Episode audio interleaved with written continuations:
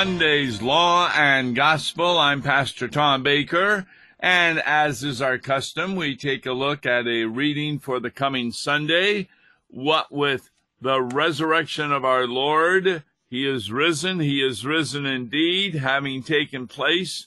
We now enter into the season of Easter, having gone through the season of Epiphany and Lent. Well, the second Sunday of Easter, which will be April the 19th, has three readings. The Gospel is John chapter 20, the Epistle is 1 Peter 1, and the first reading normally is an Old Testament reading. But during the season of Easter, we have the first reading from the book of Acts. And this is going to be Acts chapter 5, beginning with verse 29. And I want to read verse 29 because it makes it quite interesting during this coronavirus. But Peter and the apostles answered, We must obey God rather than men. You've probably heard that verse given by pastors who refused to stop having worship services, even though the government says no, uh, people should be staying apart at least by six feet. And for example, here in uh, Missouri, we're only allowed to have groups of uh, 10 people. So my home congregation, St. Paul Des Peres, it does give out the Lord's Supper but you need to phone ahead of time and they give you the time uh, during either Saturday, Sunday, or Wednesday night to come in. And nine people come in, then the pastor's there, and he has a devotion, a prayer, and you receive the Lord's Supper. But not more than 10 people are in a huge sanctuary or they have other places too that they are doing it. So, are they using the verse that you must obey God rather than men for that? Well, let's take a look at that because the context tells us everything. It's Acts chapter 5 where the apostles are preaching about Jesus Christ. Now, Acts chapter 5 actually begins with the death of two people, uh, namely Ananias and Sapphira, his wife. They had sold property, said they were giving all the money to the church, but they kept some for themselves and lied to Peter. And Peter accuses them of lying to God, and they both fell dead at his feet. So, verse 11 So great fear came upon all the church and upon all who heard these things. Well, verse 12 continues, though, that through the apostles, uh, many were healed of their diseases uh, among the people, and the people esteemed them highly. But the leaders were not impressed. I'm talking about the leaders of the Sadducees, specifically mentioned in verse 17. And the high priest arose up, and those who were with him, namely part of the sect of the Sadducees, that was a, a group who did not believe in a resurrection from the dead and had lax moral standards, but they were filled with indignation and they put the, the apostles in prison. But at night, an angel of the Lord opened the prison doors, and they came out. And the next day, the high priest found out that they were again preaching about Christ. And so the high priest, the captain of the temple, and the chief priests heard these things and they were told in verse 25 the men whom you put in prison are standing in the temple and teaching the people. So they brought the apostles in so they could talk to them. and they did not do it with violence because they feared the people, lest they should be stoned. And we're talking about the Pharisees and Sadducees being stoned. And they set them before the council, and the high priest asked them, verse 28, Did we not strictly command you not to teach in this name? And look, you have filled Jerusalem with your doctrine and intend to bring this man's blood on us. And it's at that point that the first reading for the second Sunday of Easter takes place. Peter says, We ought to obey God rather than men. Now, there are some pastors who are using this text to hold worship services uh, against what a governor may say in a state that you can't have more than 10 people in a gathering and this sort of thing. In fact, I understand that in one state where this was taking place, a congregation was meeting, the police came and wrote down the license plates of the people attending the worship service. Who knows what's going to happen to them after the pandemic subsides? And one pastor was even arrested because he was holding a worship service. Was it appropriate that they would use this verse, we must obey God rather than men who tell us not to have a worship service? Well, I think they are misunderstanding that phrase because that phrase does refer to occasions when the government tells us not to preach about Jesus Christ. They're, they're not against preaching. I mean, how many churches are now using technology to reach out to their people? There's this program called Zoom, although I tend not to use it because people can interrupt it and say terrible things on it because it's it's hard to keep people off Zoom where everyone is looking at the pastor doing the worship service, and of course, they're listening to him on their computers. So nobody's in church except the pastor and, in our situation, also the organist. And occasionally they'll have some hymns sung. But the government isn't telling us that we cannot preach Jesus. We just can't do it during this virus time lest we cause it to grow. And I, I think that's uh, appropriate that we need to follow that. I drive for Uber, and yesterday when I was driving, the first person I picked up was an individual going to one of our hospitals. Now, I wear a mask uh, in the car. Uh, they sit in the back, and we just pray to the Lord that they don't have any of the illness with them as I drove them to the hospital. In other words, we can still do our work, a lot of us, some from home, uh, some more carefully. Uh, one of the things I'm planning on doing, there's a grocery store that needs Uber drivers to take groceries to people. And Uber, I read what Uber had to say. You pick up the groceries, you go to the address, you leave the groceries at the door, ring the bell, and then leave. In fact, uh, my wife had made up uh, wonderful baskets of goodies for our grandchildren, and they're living here in town under my uh, in the son's family and the daughter's family. And Sunday morning, after listening to the worship service, we ended up driving to their house. She took the baskets, went up to the front door, put the baskets down, rang the doorbell, and then went back to the car.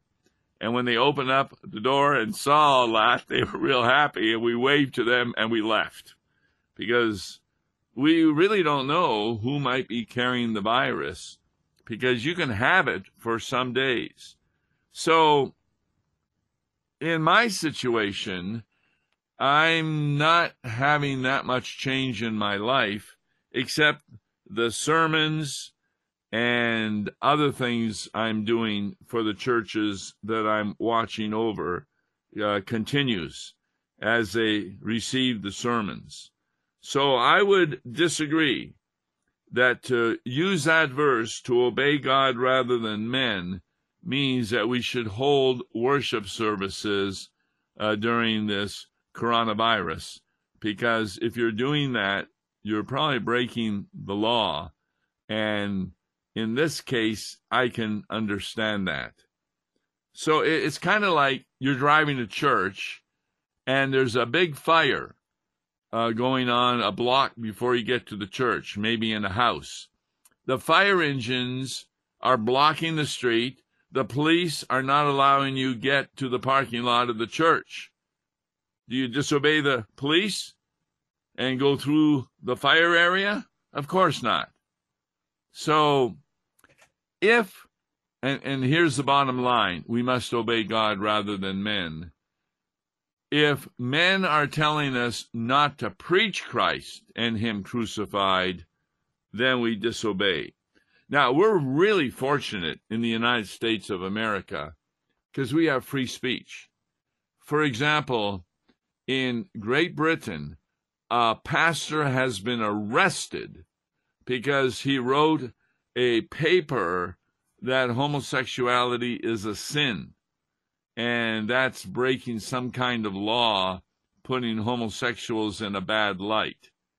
Well, I, I wonder what they would do if Jesus were around, because he certainly spoke that that was a sin he spoke about it in the Old Testament very clearly. Jesus speaks about it in Romans chapter 1 and in other passages of the New Testament because the Bible is God's Word. It was written by men inspired by the Holy Spirit, which means when you read the Bible, God is talking to you. So, if you'll recall, Thursday and Friday's Law and Gospel, uh, we spoke about a practice that some churches are attempting to do where the pastor is on a video, maybe on Zoom or something like that, and he says the words of institution of the Lord's Supper, and people take the Lord's Supper. That is inappropriate. And the reason for that was explained not only by the president of the Lutheran Church Missouri Synod, but by the Commission on Theology and Church Relations. Uh, that is a theological group in our synod that answers questions. They had already answered this in 2006, showing why it is inappropriate and cast great doubt upon whether you're not whether you're really receiving the Lord's Supper. And then, of course, the two seminaries came out in a lengthy paper showing that that should not be done. There needs to be a communal setting of the whole group with the pastor present for that to be a proper Lord's Supper. So, yes, we're not permitted to take the Lord's Supper in homes. That's clear from the Bible. But some churches, like mine, St. Paul Des Peres, is working out a way in which people can phone ahead and receive the Lord's Supper privately. So, once more, we are obeying God because uh, men are not telling us what we can't do in preaching Christ and offering the Lord's Supper but we can't do it under certain circumstances of large gatherings. So, Peter responds to the Sadducees, who once more brought them, the apostles, before the council. Verse 30 of Acts 5.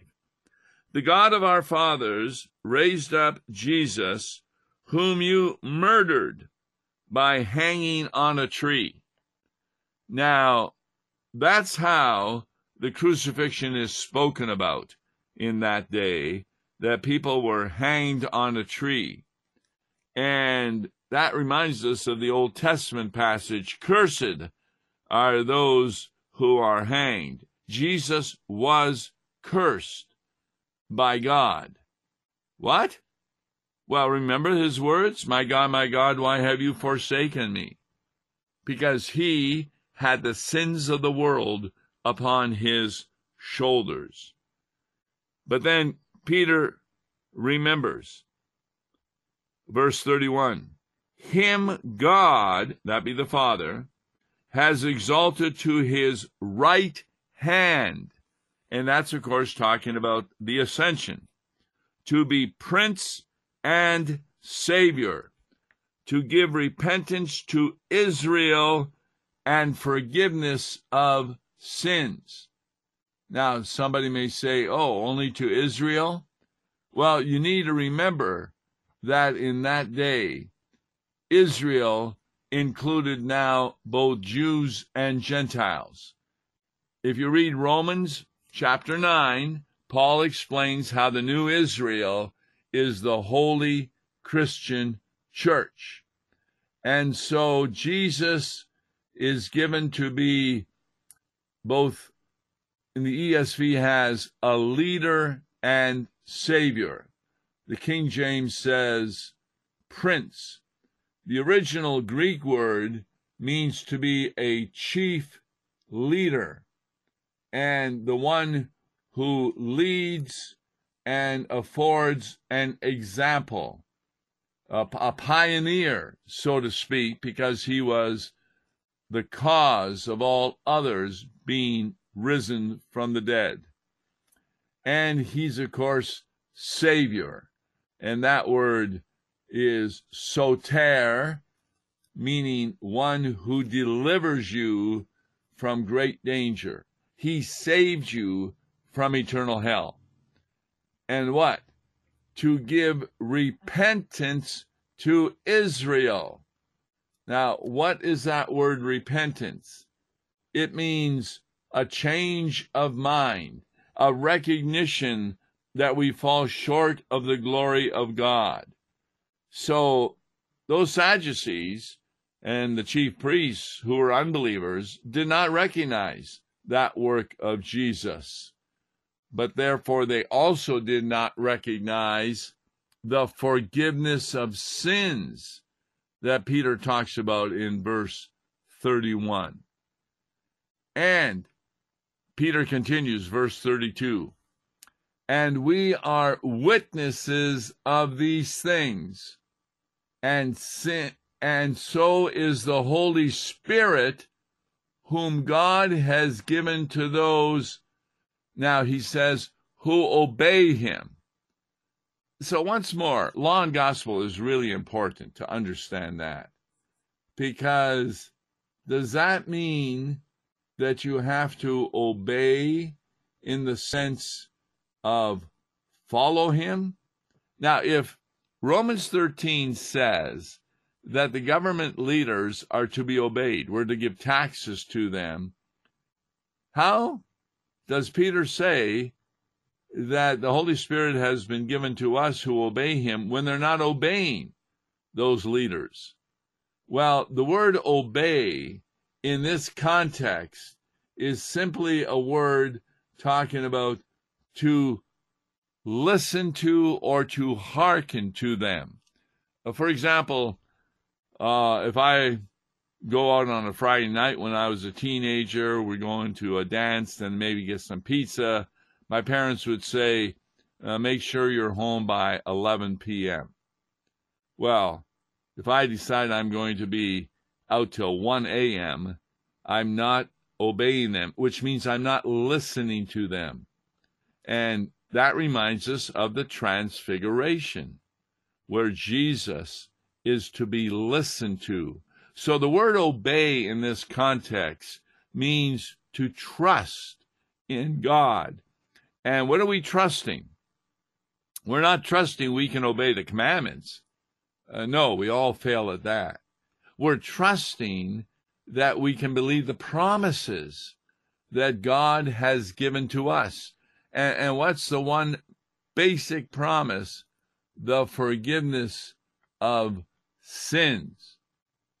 Well, when the leaders of Judaism heard this, oh, they were really angry. And boy, they were ready to probably stone them. And they took counsel to kill them. Verse 33.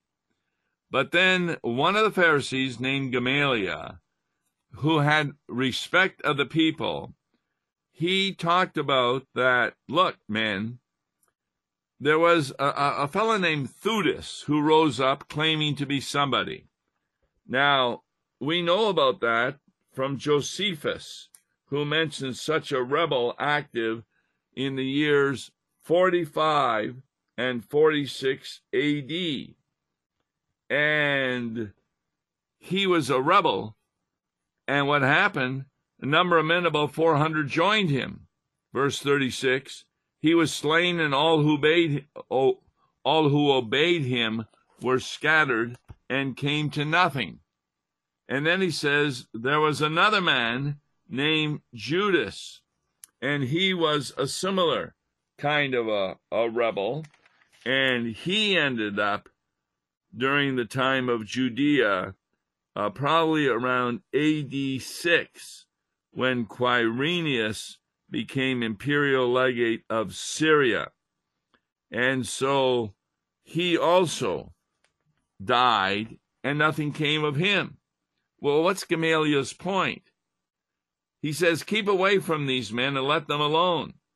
For if this plan or this work is of men, it will come to nothing. But if it is of God, you cannot overthrow it, lest you even be found to fight against God. That's obviously a word from God that came to Gamaliel. And the men agreed with him.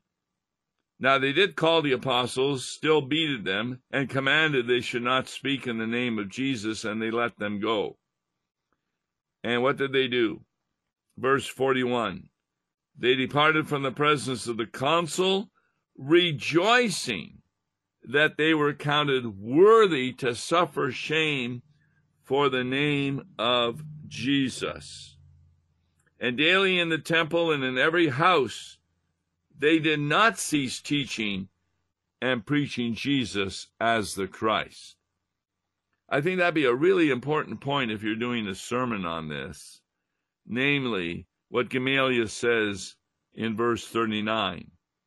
But if it is of God, you cannot overthrow it, lest you even be found to fight against God.